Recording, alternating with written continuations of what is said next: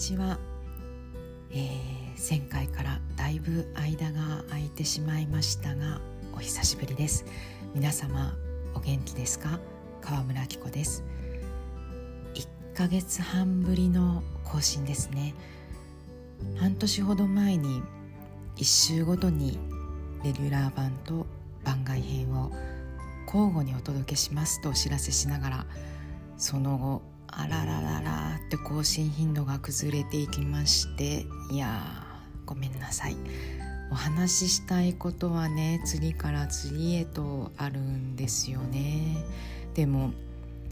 うん気持ちだけが先走らないペースでとせめて各週でお届けしたいなと今は思っています。また聞いていただけたら嬉しいです。さて今回は考えてみたら一番コンスタントに生き続けているかもというお店のお話です。あのね夏になるとあ行かなきゃって思うデザートがあってですね。今回のサムネイルに写真を使いましたピスタチオ風味のクリームがけいちごのパフェなんですがこれがねすごくシンプルなのにないんだよね他には。そのデザート以外にも目当てに出かけるお料理の話を織り込みつつ何せもう長らく通っているお店で10年前に出した本でも紹介しているので途中に番外編の朗読も挟みましてお送りしたいと思います。その店の名はラ・フォンテーヌ・ド・マースと言いましてエッフェル塔の近くですね。お店を出て左に45分くらいかな歩けば目の前にエッフェル塔がズドドンと見える公園に出ます。最後に行ったのはちょうど3週間前です。そうその日にね先ほど少しお話ししたいちごのデザート。ピスタチオ風味のサバイヨンソースがけを食べ納めしました。サバイヨンというのはあの卵黄とお砂糖を湯煎にかけながら泡立ててそこに白ワインもしくはリキュールなどを加えたクリームのことです。これもともとイタリアから来たものらしくてもしかしたら日本ではイタリア語のザバイヨーネの方が目にすることが多かったりしますかね。あのまあ、フランス語だとそれがサバイヨンになるんですけれどこのサバイヨンクリームにあれねピスタチオの何を加えてるんだろうなクリームが淡い黄緑っていうかピスタチオ色か、うん、淡いピスタチオ色なので多分ペーストじゃないかなと思うんだよな。なんかね香料を加えてるって感じの風味じゃなくてなんとも美味しいんですよね。ピスタチオ風味って場合によってはちょっとお化粧臭いような香りがしちゃったりすることもあると思うんですがそういう鼻につく香りはしなくて。そしてね甘みがとても控えめできちんと酸味のあるいちごとねすごく合うんですよ。あれはね甘いちごだと美味しくならないデザートですね。酸味がねとっても大事。もしかすると日本だったら売れないかもなっていうくらいしっかり酸味があるいちごだといつも思います。それを少しねマリネしていると言ってました。お酒の香りがしますね、えー、このデザート名はクープ・ドゥ・フレーズグラス・バニーユエ・サバイオン・ピスタシュとついていまして足の長いそれで口の広いグラスに盛ったデザートをクープと呼ぶんですね。クープグラッセとあったら日本でのパフェのようなデザートのことです。でこのラ・フォンテーヌ・ド・マフスのいちごのクープはいちごの季節にだけ登場するので5月に入ると出てくる、うん、出てくるかな。それで秋が始まるまで。毎年トマトよりも登場するのは早いけれど終わりはトマトと同じくらいですかねこのデザートね結構ボリュームあるんですでもねクリームのとろっと加減とそうそのとろがねあの最初に湯煎にかけて泡立てたふわっとした感じも残ってのとろだから軽やかででもって滑らかで食べられちゃうんだよなこれが。誰とご一緒してもこのデザートがある時にはいやもうお腹いっぱいって思ってても食べられちゃうからって言って是非食べてほしいと必ず横断するんですけど割と男性の方がね本当だこれうまいって言いながら「え俺食べちゃっていいの?」って最後までさらって食べたりしますね。あそうそうあのね思わずねうーんって毎回うなっちゃうのはこのデザートねいわゆるアクセント的存在がほとんど加えられてないんですよね。上にちょっとピスタチオが散らしてあるけどそんなの最初の二口、うん、くらいで終わっちゃうそんくらいのほんとパラパラで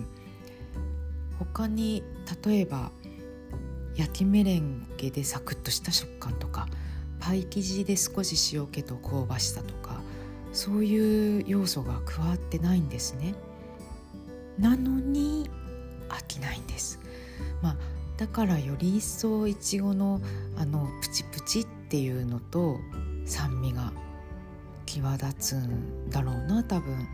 あれねほんとね食べてほしい美味しいんだよねえー、ではここで2011年の3月に発売されて10年が経ち。今年3月31日に絶版となった私の初めての著書「パリのビストロ手帳」から「ラ・フォンテーヌ・ド・マース」の章を読んでみたいと思います。そうですね。ほぼ11年前に書いた原稿です。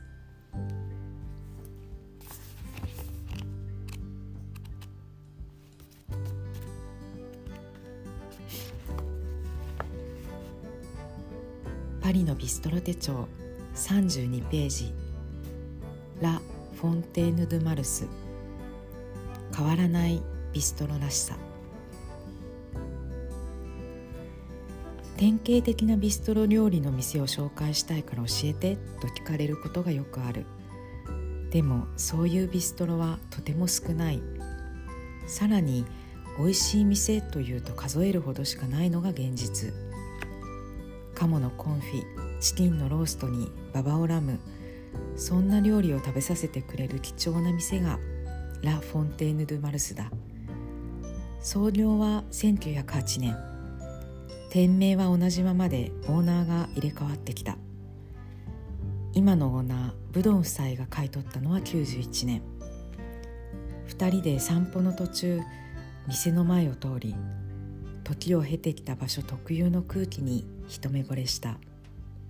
まだ20代だった。少しずつ拡張して店は大きくなったがともかく軌道に乗せようと一生懸命に働いたシェフやスタッフは当時からほぼ変わっていない。もう家族のような絆で結ばれている。マダム・ブドンにとってのビストロとはクラシックでフレンドリーな場所。決してソフィスティケートされていない。料理もより良い食材を使って伝統的なものを出す。それでも流行り廃りはあって以前はとても人気のあったニシンのオイル漬けや縮れ葉のレタスにベーコンとポーチドエッグを合わせたサラダは45年前にメニューから外した。一方子牛の頭肉のサラダやヤギチーズのサラダが多く出るようになってメインでは秋になるとジビエの注文が随分増えた。そんな変化はあっても昔から出し続けている料理のレシピは変わらない。シェフはノルマンディ出身だが南西部料理で有名な一つ星店をトゥルーガスコンにいたこともあり南西部の影響が強い。不動の人気の一皿が自家製ソーセージの入ったカスレというのもうなずける。たとえ30度を超す暑い日でも食べたいという常連客がいるという。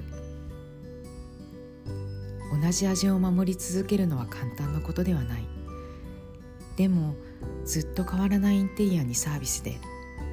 常に同じように維持していくべきだと思っている。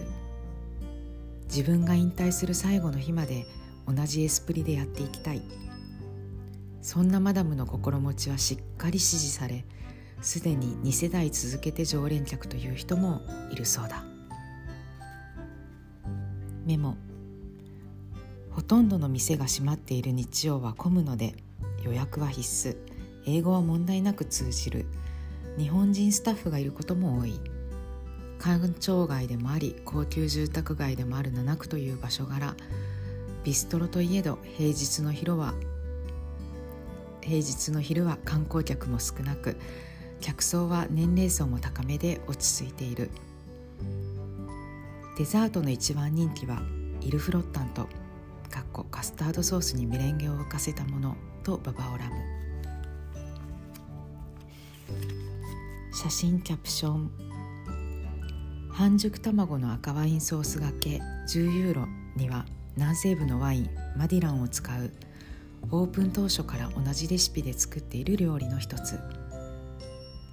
鴨のコンフィじゃがいものソテー添えも人気定番料理の一つ。鴨の油とじゃがいもは最高に美味しい組み合わせ。お腹いっぱいになる。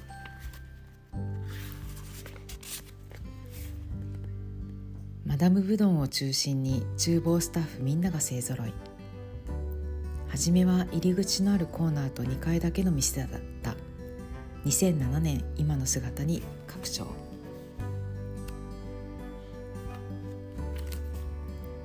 はい。えー、そうパリのビストロ手帳には20件掲載しているんですがそうね存続するお店の中で最もコンスタントに生き続けているかなと思います。掲載しているお店に限らず私のパリ生活においてと言えますかね。そうあのねお腹いっぱいになっちゃったらでお天気が良ければ歩いて帰れる距離なんです、うん、やっぱり家から割と近いっていうのは行きやすいですよね。あとは目当てに行きたいお料理があるっていうのもまた大きいなと思います。他にも行き続けているお店は何軒かあるんです。でもあのメニューが黒板メニューで季節はもちろん仕入れによって書き換えられるので行けば必ずあるっていうお料理がそうないんですね大抵ある看板料理的なものが存在していても多分あるけどまあ行ってみないと何とも言えないなみたいな、うん、ことが多い。だけどフォンテーヌ・ドゥ・マルスはあのもう印刷されたレギュラーメニューがあってそうですね。年に2回は変わると思いますがあの夏と冬って感じで。でも前菜がちょこっと変わるくらい。あと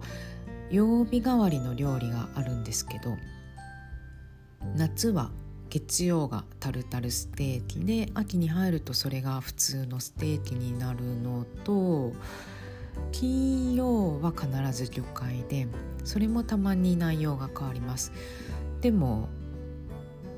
うん、変わるのはそれくらいで黒板に書かれるあの季節のお料理はね別にあるのでレギュラーメニューは年間通して大方同じですね。でねこの間はもう行く前から前菜に頼むものは決めていました。本の中にも出てきたオープン当初からメニューにある不動の一皿半熟卵の赤ワインソースがけです。これもねお皿の上に乗っているアイテム数は非常に少ない一品なんですよ。少しだけベーコンが入ってる。あと玉ねぎも入ってたかな。まあその赤ワインソースに卵を落としただけです。ココット皿かグラタン皿で熱々で出てきます。これ一般的にはブルゴーニュ料理なんですがここのシェフは南西部の料理が得意なので南西部のワインマディランを使ってます。卵好き。特にねあの黄身と白身を混ぜた卵料理よりも黄身と白身が分かれている方が好きって方にはぜひ食べていただきたい。それとね私大体あのタレだけでご飯が食べられる方なんですね。タレとかねおつゆとかね好きなんですね。肉じゃがも玉ねぎと煮汁だけでいいしビーフシチューも具よりソース。うんですね。ああそうね。そうそうだな。具なしのビーフシチューに卵を落とした感じかも。そっかそう考えたらそりゃ美味しいよね。前菜なのにもうここで食事が終わってもいいかもと思うくらいに私は満ち足ります。満ち足りちゃうんだけどデザート前菜とお話ししてメインも何かあげるとしたらうんあと一つ選んでって言われたらなあ迷うけど迷うけど鴨のコンフィかな。ここんちのねブランケット・ド・ウォー、えー、このポッドキャストでちょっと前にお話ししました子牛のクリームシチューも好きだし日曜のねローストチキンも捨てがたいけど鴨のコンフィかな。これについてはまた別の機会に話しますね。なんかこのままいくと1話分くらい話せちゃいそうだから。あそうあのねそうなんです。さっき本文の中にちょっと出てきましたがこの間その3週間前に行った帰りにそういえばお店を買い取ってから今年で30周年じゃないかとふと思ってもう帰りがけあのオーナーのマダムに SMS を送ったんですね。もしかして今年それとも来年ってそしたら今年の11月15日で30年だそうです。オープンの時からシェフはずっと同じ人で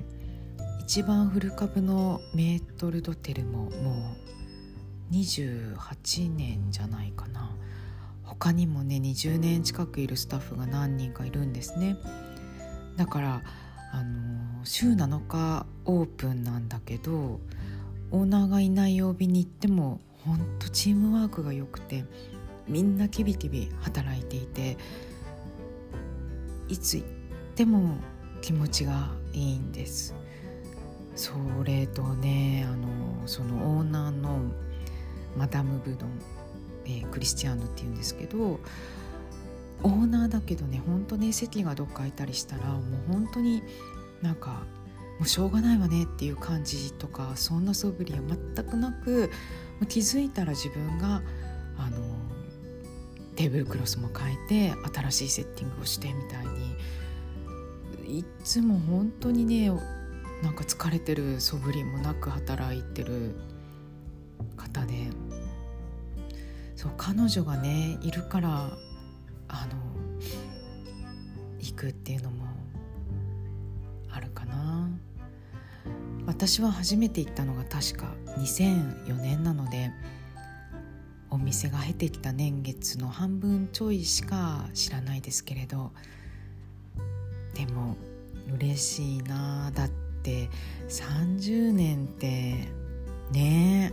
お祝いしに行きたいですよね。